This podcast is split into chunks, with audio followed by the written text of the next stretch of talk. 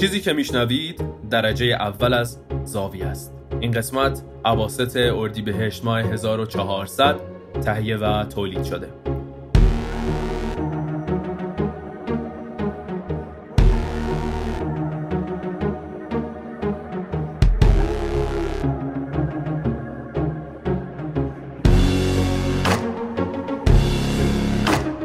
زاویه پادکستی معماری است که از زوایای مختلف معماری را مورد بررسی قرار میده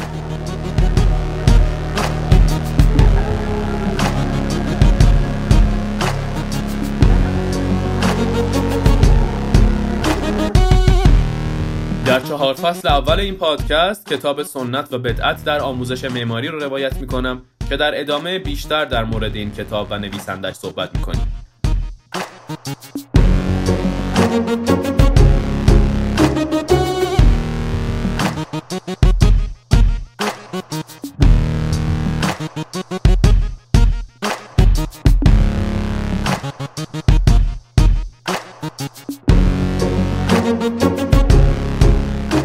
علای حال خانوم ها و آقایان. سلام. اینجا شیراز و من مهران کریمی هستم. خوش آمدید به درجه اول شرح پریشانی.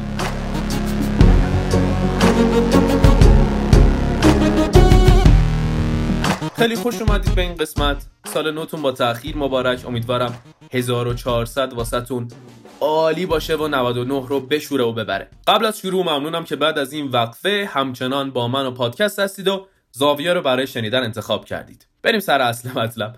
من حقیقتا از وقتی که با این کتاب آشنا شدم دنبال بیوگرافی مختصری از نویسنده این کتاب یعنی استاد ایسا حجت هستم. اما متاسفانه چیزی جز سالهای تحصیل و مقاطع تحصیلشون پیدا نکردم. اگر اطلاعات تکمیلی در این مورد دارید خوشحال میشم با من در میون بذارید.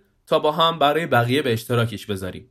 دکتر ایسا حجت در سال 1356 فارغ و تحصیل کارشناسی رشته معماری از دانشگاه تهران و همچنین در سال 1380 فارغ و تحصیل مقطع دکترا در همون دانشگاه هستند. و در حال حاضر عضو هیئت علمی پردیس هنرهای زیبا دانشگاه تهران دکتر حجت در کنار کتابی که روایت خواهیم کرد کتابهای دیگری هم منتشر کردند به نامهای مشق معماری ساختمان با من حرف می‌زنن و معماری در دل ماست. همونطور که در پیش گفتار کتاب اومده این کتاب در چهار فصل و چهارده گفتار به شناخت و تحلیل آموزش سنتی و جدید معماری در ایران و سپس ارائه راهکارهایی در این باب می‌پردازه. بدون فوت وقت روایت می‌کنیم شرح پریشانی را. دوستان شرح پریشانی من گوش کنید. داستان غم پنهانی من گوش کنید. قصه بی سر و سامانی من گوش کنید. گفتگوی من و حیرانی من گوش کنید. شرح این آتش جانسوز این کتاب شرح پریشانی و داستان حیرانی آموزش معماری توی این مرزبونه کتابی که می‌خواد چیستی آموزش معماری رو با شما در میون بذاره. که آیا خود معماری فقط یک پاسخه که ما از سمت یک استاد می‌گیریم یا معماری مجموعه ای از جوابهای که هر کسی می‌تونه به اونا پاسخ بده. اگر اینجوریه پس نقش معیار و داوری استاد چیه؟ کتاب مسئله آموزش در جامعه شرقی رو تحلیل می‌کنه. آموزشی که قبلا به صورت سنتی بر پایه استاد و شاگرد بود. و در حاشیه کتاب شعری اومده که میگه به شاگردی هر آن کوشاد گردد بود روزی که او استاد گردد. که این تعبیری است از ناصر خسرو در مصنوی سعادتنامه. ولی امروز کلا بحث هویت آموزش جامعه شرقی از بین رفته. جامعه که دیگه سنتی نیست ولی به سنتهای خودش وفاداره و بر باورهای خودش پایبنده.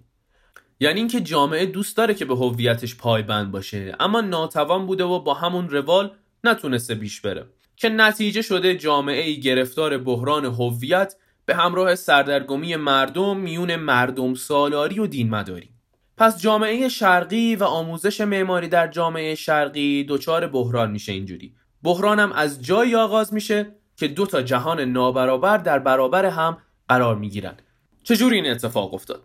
این بحران از دو دسته یا دو حالت از افراد به وجود اومد.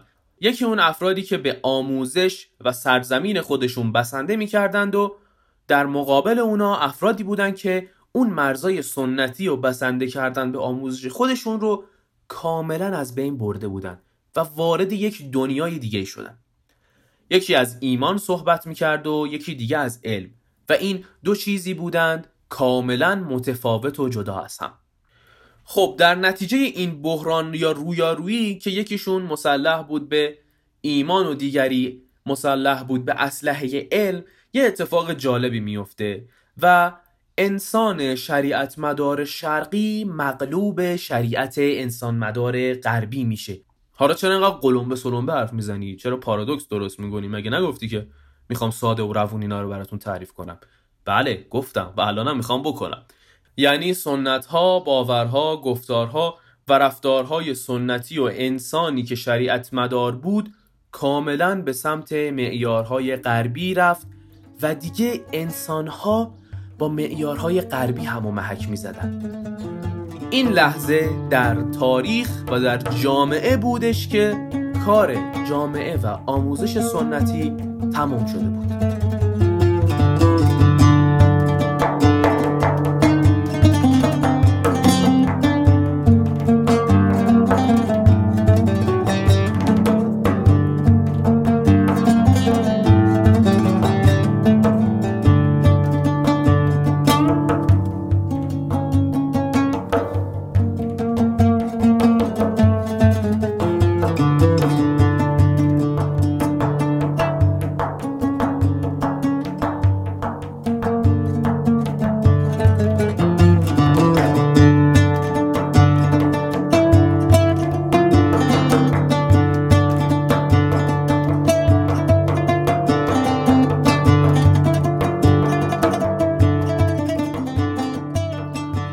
اینجا نویسنده این حرف رو می‌زنه و میگه کار جامعه و آموزش سنتی تموم شده. چون آموزش های غربی اومده بود و اتفاق های مهم علمی توی غرب به وجود می اومد و به جامعه سنتی وارد می شد جامعه که توی اون انسان مثل یک ماهیه که غرق شده در حکمت و ایمان. جامعه که توی اون انسان از وقتی که واردش میشه و پاشو توش می‌ذاره بهش آب و غذا و هوا و اندیشه و ایمان رو به یک اندازه و به یک صورت میدن. جامعه بیخبر و بینیاز از اون چیزی که داره اون سمت دنیا اتفاق میافته. پس چی شد؟ بیاید با هم یه مرور داشته باشیم. بعد از اینکه توی آموزش معماری بحران ایجاد شد و دو دستگی درست شد و این دوتا دسته با هم روبرو شدن فاتحه جامعه سنتی خونده شد و انسانی که غرق بود توی سنت و جامعه خودش یک تلنگری بهش وارد شد. اگر انقلاب صنعتی رو به یاد بیارید که خب طبیعتا به یاد نمیارید چون نبودید اما اگر که در موردش خونده باشید و اطلاعاتی در موردش داشته باشید می‌دونید که نتیجه انقلاب صنعتی شد از همپاشیدن جوامع سنتی اروپا. و این اتفاقی که افتاد دقیقا مثل یک انقلاب اطلاعاتی بود در شرق. اما از کجا این انقلاب اطلاعاتی نشأت می گرفت؟ از غرب. غرب خودش تجربه همچین چیزی رو داشت. و قبلا هم این اتفاق واسش افتاده بود. پس مثل یک الگوی مسلط در برابر تمام جوامع شرقی قرار گرفت. اسم این الگو هم چیزی نبود جز اقلانیت مدرن.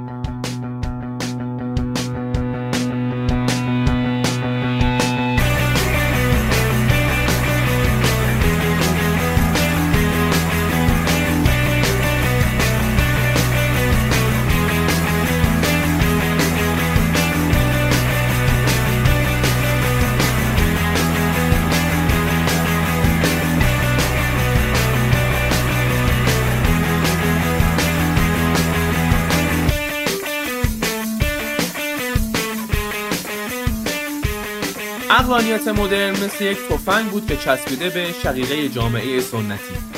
و اگر که منتظرید این ماشه رو نچکه خب ماشه رو میچکونه دیگه.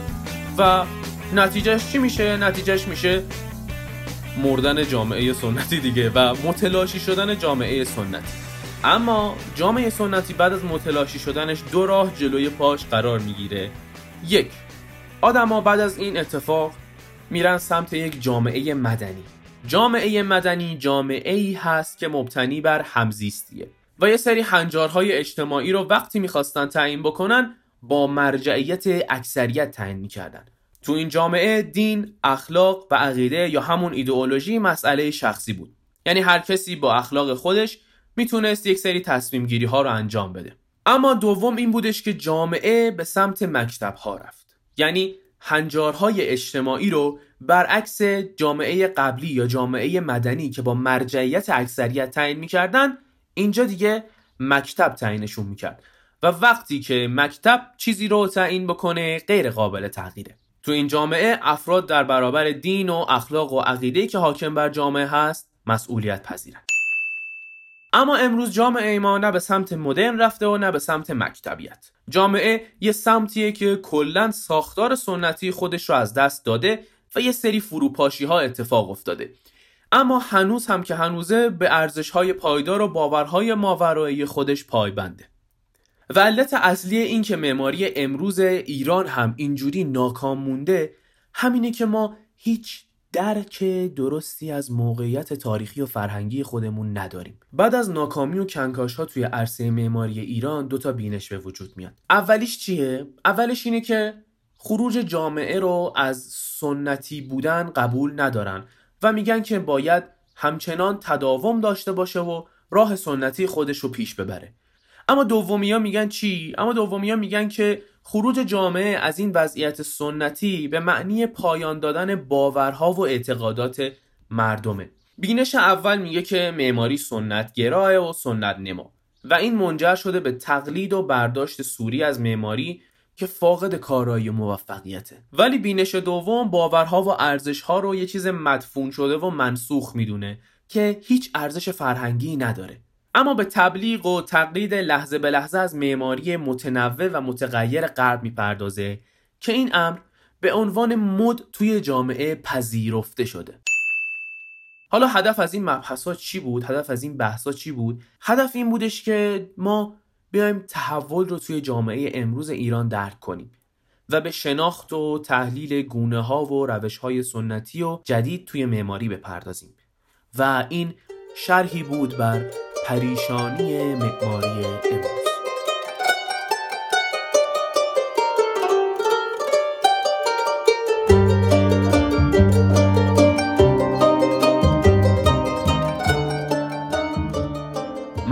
مهران کریمی به همراه دکتر مجگان کریمی زاویه رو تهیه و تولید می‌کنیم.